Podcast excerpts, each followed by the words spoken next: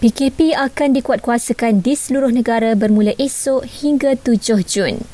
Menurut Perdana Menteri, keputusan itu dibuat berdasarkan trend kes harian COVID-19 yang semakin meningkat. Antara perkara yang dilarang adalah aktiviti rentas daerah dan negeri kecuali untuk tujuan kecemasan, kesihatan, bekerja, ekonomi, temu janji vaksinasi dan pasangan jarak jauh semua bentuk perhimpunan sosial termasuk kenduri, majlis perkahwinan dan sebarang bentuk seminar dan mesyuarat secara bersemuka. Semua aktiviti sukan dan rekreasi kecuali sukan individu di kawasan terbuka seperti jogging dan berbasikal.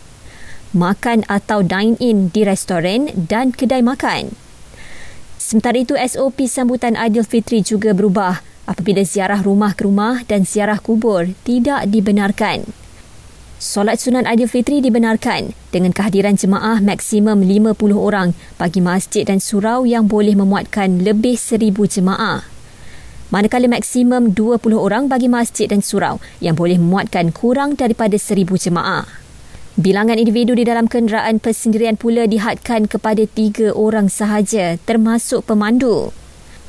Dalam pada itu, semua institusi pendidikan ditutup sepanjang tempoh PKP. Pengecualian bagaimanapun diberikan kepada pelajar yang akan duduki peperiksaan antarabangsa.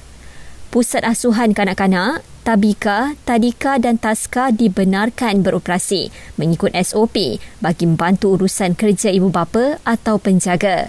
Dan akhir sekali, semua sektor ekonomi dibenarkan untuk beroperasi dengan SOP ketat.